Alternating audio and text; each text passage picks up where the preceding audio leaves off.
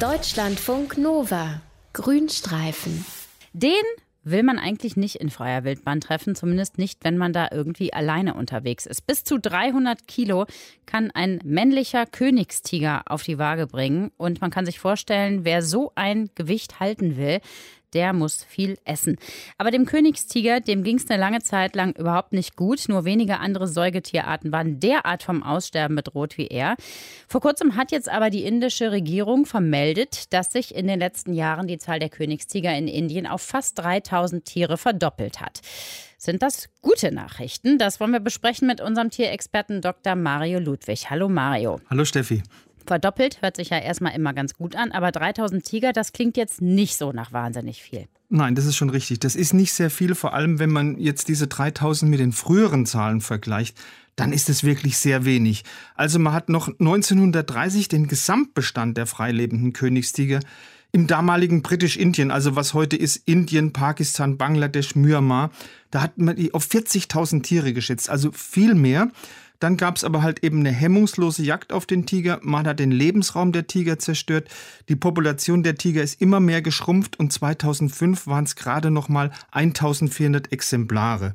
Jetzt musst du aber diese früheren Tigerzahlen immer so ein bisschen mit Vorsicht genießen, weil früher ist einfach ganz anders gezählt worden als heute. Was heißt das anders gezählt?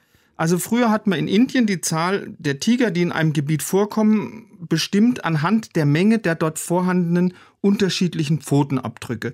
Oder man muss sagen, man hat besser gesagt geschätzt. Das ist natürlich eine sehr ungenaue Methode mit einer möglicherweise sehr hohen Fehlerquote. Seit 2008 setzt man das in Indien Kamerafallen ein, um die Tigerdichte zu ermitteln. Das ist deutlich exakter, weil jeder Tiger, der hat so ein ganz individuelles Fellstreifenmuster, also vielleicht wie bei uns Menschen ein Fingerabdruck. Mhm. Das heißt, wenn jetzt so ein Tiger von der Kamerafalle erfasst wird, dann können die Wissenschaftler anhand vom Streifenmuster und anhand vom Vergleich mit Bildern aus Fotodatenbanken von Tigern sofort sagen, um welchen Tiger handelt es sich da eigentlich. Die können also sagen, ist das ein neu zugewanderter Tiger oder ist das vielleicht ein Tiger, der schon relativ lang in dieser Region bekannt ist. Okay, also das heißt, man kann äh, davon ausgehen, dass seit 2008 die Zahlen doch sehr viel zuverlässiger sind, die da gezählt Deutlich, werden. Deutlich, ja, ne? ja. Ja, jetzt wollen wir noch mal reden über diesen Anstieg, diese Verdopplung auf 3000 Tiger in den letzten Jahren. Was sind denn dafür die Gründe wohl? Also der indische Premierminister Modi, der sagt also, diese Gründe, die sind sehr vielfältig und sind vor allem eben auf Schutzmaßnahmen zurückzuführen. Also zum Beispiel ist die vorhandene Waldfläche in Indien, also der Lebensraum des Tigers, in den letzten Jahren wieder gewachsen. Die Zahl der Schutzgebiete ist gewachsen. 2014 waren das noch 692, heute sind es 860.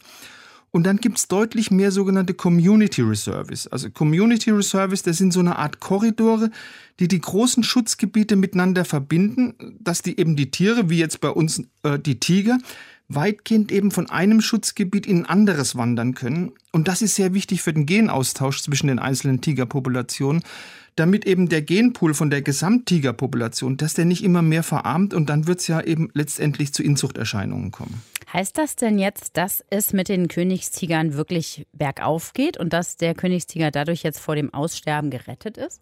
Also sagen wir mal so, die Chancen stehen ganz gut. Was aber immer noch ein großes Problem ist, ist die Wilderei. Es gibt ja heute ein weltweites Handelsverbot für Tigerteile und für Tigerprodukte, aber der illegale Handel auf dem Schwarzmarkt, der blüht. Weil wenn du Tigerprodukte verkaufst wie Tigerknochen, wie Tigerpenis, die ja in der traditionellen chinesischen Medizin oder als Potenzmittel sehr begehrt sind, da können sich Wilderer einfach eine goldene Nase verdienen. Also ein Tigerfell bringt auf dem Schwarzmarkt mindestens 15.000 Dollar, ein Tigerpenis 5.000 Dollar, wenn du ein Kilo Tigerknochen hast 6.500 Dollar. Tendenz steigend. Und da ist natürlich die Versuchung, einen Tiger zu wildern, für einen armen Menschen sehr groß. Und das Tigerschutzprogramm von der indischen Regierung, das ja so ein bisschen vorgestellt hat, das hat leider auch einen negativen Nebeneffekt, sagt zumindest eine Studie von indischen Wissenschaftlern, nämlich dass jetzt einfach viel zu viele Leute in diese Reservate reinkommen. Was ist denn daran das Problem dann? Also Ökotourismus ist ja erstmal eine gute Sache, weil ähm, mit den Geldern, die durch den Ökotourismus generiert werden, da kannst du ja Artenschutzprogramme, da kannst du ja Schutzprogramme finanzieren, du kannst zum Beispiel Wilderer zu bezahlten Rangern umschulen. Aber offensichtlich stressen die Besucher, also die Touristen in den verschiedenen Schutzgebieten, auch mal einen Tiger, die, die einfach einen Tiger sehen wollen in seinem natürlichen Lebensraum, die stressen die Tiger dort doch ziemlich. Wie kann man das feststellen, ob ein Tiger gestresst ist? Also die Wissenschaftler haben in zwei Reservaten, in einem indischen Bundesstaat, in Madhya Pradesh, da haben die die Kotproben von mehr als 60 Tigern eingesammelt und haben diese Kotproben auf sogenannte Glukokortikoide untersucht. Glukokortikoide, das sind klare Indikatoren für psychologischen, physiologischen Stress. Und dann haben die Wissenschaftler den Glukokortikoid-Level der Tiger in der Touristensaison, also Januar bis März, mit den Leveln aus dem September, also wo kaum Touristen in die Schutzgebiete kommen, verglichen. Und da hat sich ganz klar gezeigt, dass die Touristen, also Menschen und vor allem Geländefahrzeuge, in denen eben die Touristen sitzen, dass die die Tiger offensichtlich stressen. Und je höher die Besucherzahl war, desto höher war auch das gemessene Stresslevel. Und das kann sich jetzt letztendlich negativ auf die Tigerpopulation auswirken, weil wenn über einen längeren Zeitraum so erhöhte Glukokortikoid-Level bestehen, dann sagt die Wissenschaft, das kann das Wachstum von einem Tiger beeinflussen, das kann den Fortpflanzungserfolg beeinflussen und das kann auch das Immunsystem von einem Tiger negativ beeinflussen. Also ist nicht so gut. Also davon, dass die Königstiger gerettet sind, können wir unter dem Strich tatsächlich noch nicht reden, habe ich jetzt rausgehört. So ist War es. das richtig? Deutschlandfunk Nova. Grünstreifen.